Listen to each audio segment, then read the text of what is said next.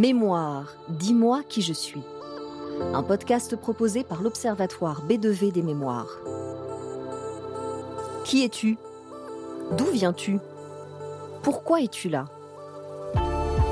Nous nous posons tous un jour ou l'autre ces questions, simples et existentielles à la fois. Et si les réponses se trouvaient dans nos mémoires? La nôtre, celle de la société, celle de l'univers Dans ce podcast, des témoins nous ouvrent des pans de ces mémoires et nous partons ensemble les explorer en compagnie d'experts, neurologues, philosophes, historiens, psychologues. Car il n'y a pas une, mais des mémoires. Épisode 6. L'art est-il un passeur de mémoire avec le témoignage de Danielle Stéphane, artiste plasticienne lyonnaise, et les explications de la neurologue et docteur en neuropsychologie Catherine Thomas Antérion, membre de l'Observatoire B2V des mémoires. J'ai l'impression que mon travail artistique euh, ne parle que de mémoire. Elle peint, elle dessine, elle écrit et elle modèle des robes lessivées dans la colle. Depuis 50 ans, Daniel Stéphane explore les liens entre l'art et la mémoire. J'ai commencé à travailler avec des robes qui m'appartenaient, donc qui me rappelaient un moment où j'avais porté telle ou telle robe. J'ai par exemple travaillé sur ma robe de mariée. Dans mes dessins, j'ai eu toute une série, ma précédente exposition, c'était sur les divas, divas divines, je les avais appelées, et c'était en mémoire de souvenirs d'enfance. J'ai beaucoup fréquenté l'opéra grâce à, mes grands-parents et j'ai été très marquée par euh, l'opéra. Donc ces dessins rendaient hommage et rappelaient, me rappelaient des choses. Ses parents ne voulaient pas qu'elle fasse les beaux-arts. Alors elle a un peu étudié la médecine comme son grand-père, puis elle a fait le lien. Elle est devenue art thérapeute prof aussi dans les collèges, histoire de ne pas dépendre de son art pour vivre. Mon désir de travailler sur des robes, il n'est pas venu euh, comme ça parachuter de n'importe où. La toile, pour moi, c'est comme la peau.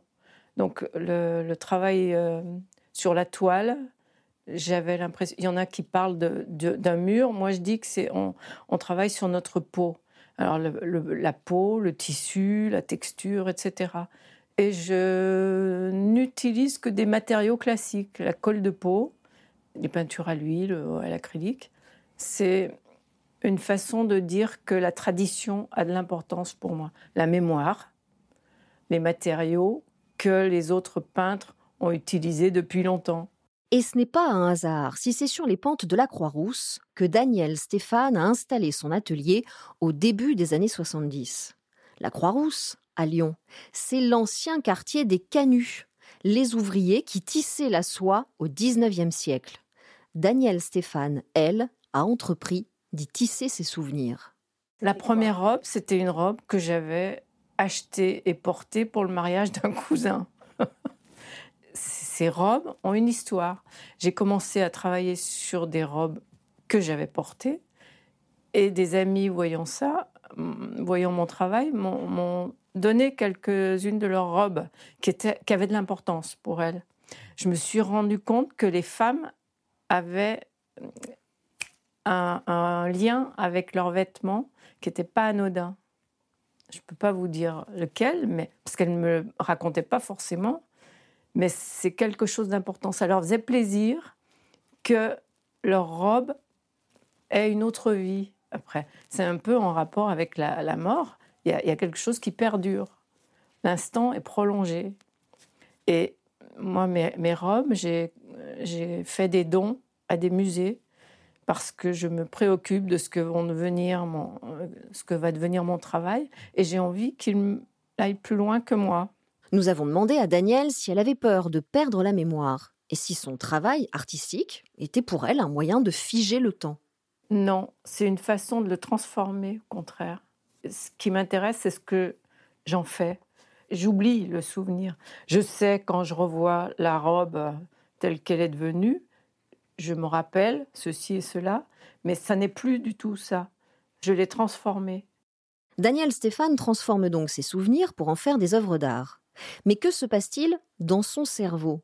Nous sommes allés demander à la neurologue, Catherine Thomas-Antérion, comment ces souvenirs se transformaient dans sa mémoire. Alors c'est clair que notre mémoire humaine, elle est tout sauf figée. L'épisode de vie passé, l'épisode est fini. Et on va le reconstruire le plus proche possible avec quelques indices. On va se rappeler le moment, euh, la période de la vie, euh, certains éléments, et on va y accéder. Mais on va reconstruire en permanence, on va faire des nouvelles traces.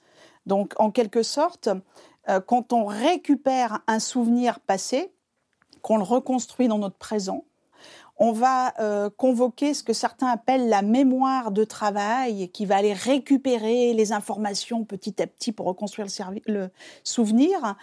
Et ça, ça va être euh, téléguidé par notre état du moment, notre état perceptif, notre état émotionnel, euh, notre histoire, le contexte. Et ça va être téléguidé par les buts, les objectifs, les désirs du moment. Donc en cela, la robe de Daniel Stéphane, il y a la robe qui un jour a été portée pour une fête, et puis euh, il y a la robe maintenant qui parle d'autre chose. Je me rappelle d'une anecdote, il y avait eu une visite porte ouverte des artistes de Lyon qui ouvraient leurs ateliers. Et il y avait deux dames qui étaient venues, euh, 70 ans à peu près. Elles avaient trouvé magnifiques toutes ces robes pendues. Et une dame avait dit c'est beau, on voit que c'est des robes, mais c'est plus des robes. Il y a beaucoup de travail et c'est devenu autre chose. Et ça, c'est intéressant parce que c'est exactement le travail de notre mémoire. C'est-à-dire qu'on va vivre un instant T. On a par exemple un interview aujourd'hui qui nous réunit, puis ça va se transformer, ça va devenir autre chose. On va l'oublier ou on va s'en souvenir on va se souvenir de certains détails ou de certains échanges. Et la mémoire va faire son travail et va sélectionner des choses qu'elle va garder, des choses qu'elle va perdre et des choses qu'elle va associer avec d'autres événements ou pas. Toute façon, c'est un tricotage, hein, nos souvenirs. C'est une association euh, d'événements, d'émotions, c'est du tricotage. Donc en cela, le fil, le tissu, euh, la toile, euh, c'est de la mémoire finalement à l'état brut. Il y a donc une similitude entre le travail de l'artiste et le fonctionnement de la mémoire. Dans les deux cas, les souvenirs sont transformés pour en créer de nouveaux, chez l'artiste, mais aussi chez la personne qui découvre l'œuvre. L'art serait donc un moyen de transmettre une mémoire. Dans le travail spécifiquement de Daniel, euh, elle invite la mémoire, puisqu'elle va inviter des composants de la mémoire biographique qu'on appelle les composants sémantiques, hein, c'est-à-dire la sémantique personnelle. Dans cette sémantique personnelle, vous avez les schémas, les amis, etc. Donc, par exemple, ces amis artistes. Après, vous allez euh, convoquer les périodes de vie, cette robe de bal à tel âge, euh, etc. Et, euh, on convoque également les événements généraux, les fêtes en famille. Voilà. Et tout ça, ça se combine, elle, le travaille pour en faire quelque chose. Mais le spectateur, lui, il voit euh, cette œuvre d'art, il va éventuellement être dans un registre perceptif ou intellectuel ou émotif. C'est beau, c'est joli, j'aime bien, j'aime pas. Mais automatiquement, par rapport à ce travail, il va s'interroger qu'est-ce que c'est que cette robe, pourquoi elle est figée, comment elle est, qu'est-ce que c'est, c'est une robe de bal. Et il va rallumer peut-être son propre mécanisme à souvenir, c'est telle période, c'est telle époque, c'est tel genre de gens, c'est tel genre d'événement. Et tout d'un coup, peut-être, il va même se rappeler quelque chose qui n'a rien à voir. Voilà. Donc, ça va être sa machine à ressentir qui fonctionne ou pas devant l'œuvre de l'artiste. En regardant une œuvre, le spectateur s'approprie une partie de la mémoire de l'artiste et la fait vivre en allant convoquer ses propres souvenirs. Allons plus loin. Nous savons que Daniel Stéphane a installé son atelier sur les pentes de la Croix-Rousse, il y a près de 50 ans. Mais pourquoi précisément dans ce quartier? Je ne sais pas du tout. Ça, c'est complètement inconscient. Euh, mais je pense que c'est pas anodin que je sois à Lyon, née à Lyon, de famille lyonnaise, etc. Et il y a eu des, des soyeux ou des, dans ma famille, dans une partie de ma famille. Donc, euh, je ne sais pas si je transporte quelque chose euh, quelque part. oui, il y, a des chances. Il y a des chances, mais c'est complètement inconscient.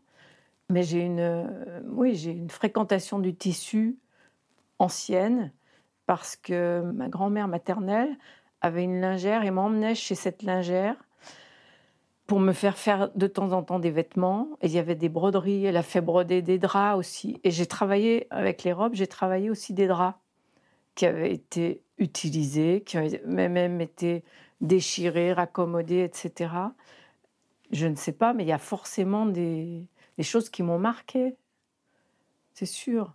Mais l'histoire, on a une mémoire euh, personnelle, mais on a une mémoire euh, collective, oui. Mais c'était quand j'ai commencé à travailler sur du textile, euh, j'ai pensé à la peau, oui, mais pas à autre chose. On a l'impression, en écoutant Danielle Stéphane, qu'elle transporte en elle une mémoire à la fois familiale, mais aussi une mémoire collective liée à ce quartier des Canuts. Nous avons demandé à Catherine Thomas-Antérion comment ces mémoires pouvaient se transmettre et continuer à exister à travers l'art de Daniel. Alors déjà, on n'explique pas tout. Voilà. Et je pense que c'est même dangereux de chercher à tout expliquer. Je dirais que c'est la première chose. Alors déjà, si on est dans la démarche artistique, l'artiste, par définition, c'est qu'il va faire quelque chose de nouveau. Bon, c'est ce que vous a dit Daniel. Elle crée des, des nymphéas avec sa colle de peau de lapin. Enfin, c'est déjà une idée nouvelle. Mais à un moment donné, donc à un moment où on, fait rupture avec ce qu'il y avait avant. Mais tout ça, ça s'inscrit dans un cadre. C'est-à-dire qu'on ne vient pas de nulle part, etc. Donc forcément, il faut, pour alimenter tout ça, euh, il faut de la trace, il faut des indices, il faut des indices spatio-temporels, il faut du vécu. Donc ce vécu, c'est le nôtre, c'est celui de notre époque, c'est celui de nos amis, c'est celui de notre milieu familial, etc. C'est plus ou moins large. Euh, et euh, c'est comme ça que je l'explique sans l'expliquer. Euh, mais on est un petit électron avec notre petite identité d'humain, qui est peu de choses, mais qui s'inscrit dans le groupe. De toute façon, il y a beaucoup de travaux en neurosciences qui montrent que lorsqu'on a des buts, des objectifs, des désirs qui nous font récupérer un souvenir personnel, c'est pour nous, c'est pour nous construire, c'est pour aller de l'avant, c'est pour nous projeter, mais c'est aussi pour partager avec les autres. C'est un moment social. Euh, donc, euh, quand on fait des robes comme ça, c'est parce que ça répond à notre histoire, puis parce qu'on veut quand même que les spectateurs s'y retrouvent et partagent aussi cette histoire, parce qu'autrement, on va faire sa petite affaire dans son coin, mais c'est moins intéressant. Donc, tout ça euh, résonne. Euh, il y a notre mémoire et cette mémoire sociale, cette interaction euh, qu'en mobilisant notre mémoire, on produit. je, je crois profondément à ça. L'art permettrait donc de diffuser des récits collectifs, de perpétuer une mémoire individuelle et une mémoire collective. Évidemment, l'art est un ferment social, est un, une démarche éminemment intime, souvent. Mais justement, débarrassé de cet intime, il touche le, spectateur qui sait rien de cet intime ou, souvent très peu de choses. Et il est un ferment social, il est un liant, il est, un, moyen d'interaction euh, entre des personnes qui se connaissent pas, qui sont éventuellement dans un monde totalement différent, qui ne partagent que l'époque, que le moment, que le lieu. Donc évidemment, c'est une chose fédératrice. Nous commençons à pouvoir répondre à notre question.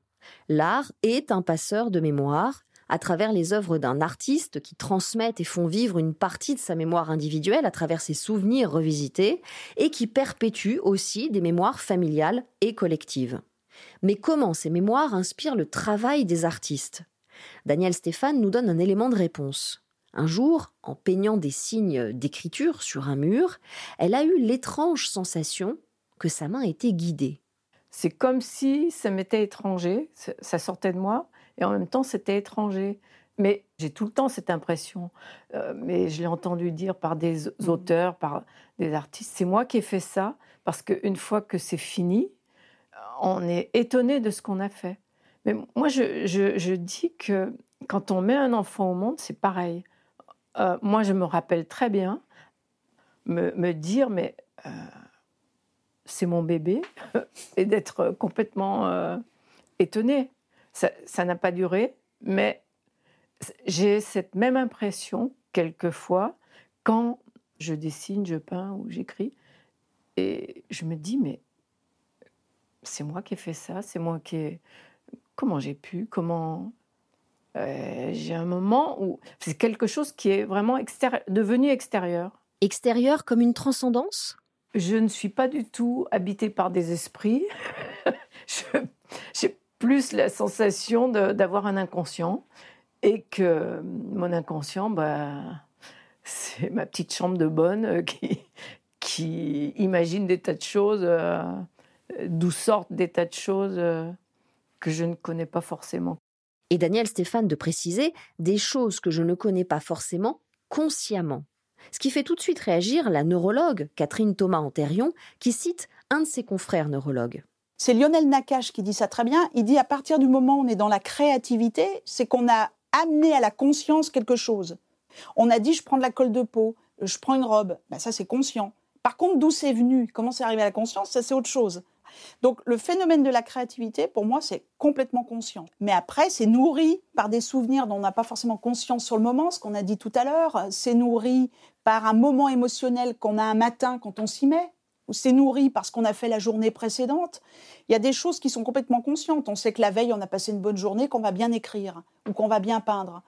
Et puis il y a des moments, on, ça sort, on ne sait pas très bien pourquoi ça sort, mais c'est nourri de tout ça. Mais en tout cas, au moment où ça sort, les mots qu'on choisit, le pinceau qu'on choisit, la dimension du stylo qu'on prend, l'encre de Chine telle qu'on la dilue, c'est bien un choix conscient. La main de Daniel Stéphane n'a donc pas été guidée par une mémoire ancestrale? Je crois surtout que quand l'artiste a fait son affaire, il est face à quelque chose de nouveau. Puisqu'on a dit la créativité, c'est pas refaire un Picasso, même très beau, hein, c'est faire quelque chose de nouveau. Donc comme c'est nouveau, on le reconnaît pas, puisque ça n'existe pas. Et pourtant, on a utilisé que du matériel connu. Et moi, j'ai le souvenir, mais il y a beaucoup de gens qui racontent ça, de relire des choses et de dire quelqu'un a changé quelque chose, c'est pas moi qui ai écrit ça. Qui m'a corrigé? Et non, c'est pas personne n'a rien touché. Et, je pense que dans la peinture, dans l'écriture, dans toute la créativité, c'est pareil, y compris la créativité du savant qui résout une équation. Il se rappelle plus qu'il avait trouvé cette solution parce que comme elle était nouvelle, comme le lobe frontal et la résolution du problème avec les fonctions exécutives était une résolution nouvelle, bah, c'est incongru, parce que c'est encore inconnu. Et puis après, ça rentre dans la mémoire, parce que c'est un fait nouveau, c'est un premier souvenir sur lequel va peut-être se construire d'autres souvenirs, et ça devient notre sémantique personnelle. Nous insistons quand même un peu avec notre histoire de mémoire ancestrale, parce que Daniel Stéphane a vécu une autre expérience troublante, cette fois lors d'un voyage dans la vallée de l'Indus au Pakistan. Elle a trouvé que les signes qu'elle peignait à Lyon ressemblaient à ceux tracés là-bas 2000 ans avant notre ère. Vous parlez d'un souvenir qui, qui, me pose des questions toujours, parce que j'ai été effarée. J'étais dans une période euh, abstraite je traçais des signes d'écriture, mais qui ne ressemblaient à rien. Et, en faisant ce voyage dans cette vallée, il y avait des roches euh, qui avait été gravé il y a des, millénaires, je sais pas, par des moines. Et j'ai été, euh, pas foudroyée, mais interloquée profondément parce que je trouvais une grande euh, ressemblance avec, avec ce que, ce que, j'étais en train de tracer à Lyon sur mes toiles mais je, n'ai aucune réponse. Je suis moi-même euh, remuée, mais j'accepte tout à fait qu'on porte en nous une mémoire euh, cosmopolite, enfin je ne sais pas comment l'appeler, euh, parce que je pense que je ne suis pas simplement lyonnaise. J'ai en moi depuis des, siècles et des millénaires. Je suis la transmission de, de quelque chose de très très ancien et très cosmopolite, oui. Alors Catherine, cette fois, on peut dire que l'artiste est un vecteur de la mémoire du monde. Alors moi, ça, m'amuse beaucoup. Euh, je suis un peu plus pragmatique, hein, mais je, joue ce rôle, c'est normal. Alors déjà deux choses. L'histoire de la vallée de l'Indus, euh, c'était vraiment une, une expérience typique d'association. On sort de l'écriture, on voit la même sur le mur. Peut-être qu'un voyage un an avant, on aurait vu cette écriture, elle est très jolie, euh, voilà, et on s'arrête là c'est ce télescopage temporel, et, c'est plus ça qui, est, drôle. Voilà, on le voit. Mais c'est toute notre vie comme ça. On voit quelque chose parce qu'on y a pensé, parce qu'on vient de le rafraîchir. Et ça, c'est le jeu de la mémoire. On l'a rafraîchi, on voit. Et après, ben, euh, euh, de toute façon, notre cerveau, c'est le même que celui qu'on avait au Moyen Âge, même si on l'utilise pas tout à fait pareil. Les hommes, les femmes, les vieux, les jeunes, euh, toutes les espèces, toutes les races, ça se dit plus, mais je le dis exprès, toutes les cultures, toutes les générations, c'est le même cerveau, donc c'est normal que deux personnes, dans deux époques différentes, deux endroits différents, produisent. Mais on a le même cerveau et euh, ça ne m'étonne pas du tout que Daniel puisse reproduire une écriture que quelqu'un dans une grotte a gravée jadis. Catherine Thomas-Antérion balaye donc radicalement notre théorie. Il n'existe pas de mémoire ancestrale qui se transmet au-delà de la mort. Je ne dis pas ça parce que je, je déteste la vérité vraie. Je dis, on a un cerveau pareil. Donc ça, c'est un élément à prendre en compte dans la réflexion.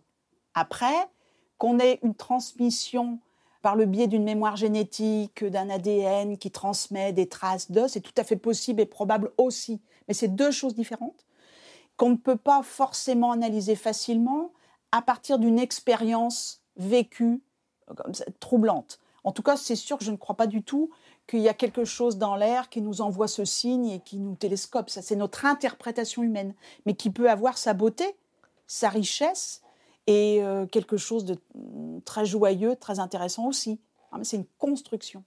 C'est donc là que se trouve la réponse à notre question. L'art est un passeur de mémoire. Grâce à cette capacité millénaire de l'homme à construire en permanence de nouveaux souvenirs, et à l'artiste de les transmettre par-delà le temps en produisant des œuvres nouvelles.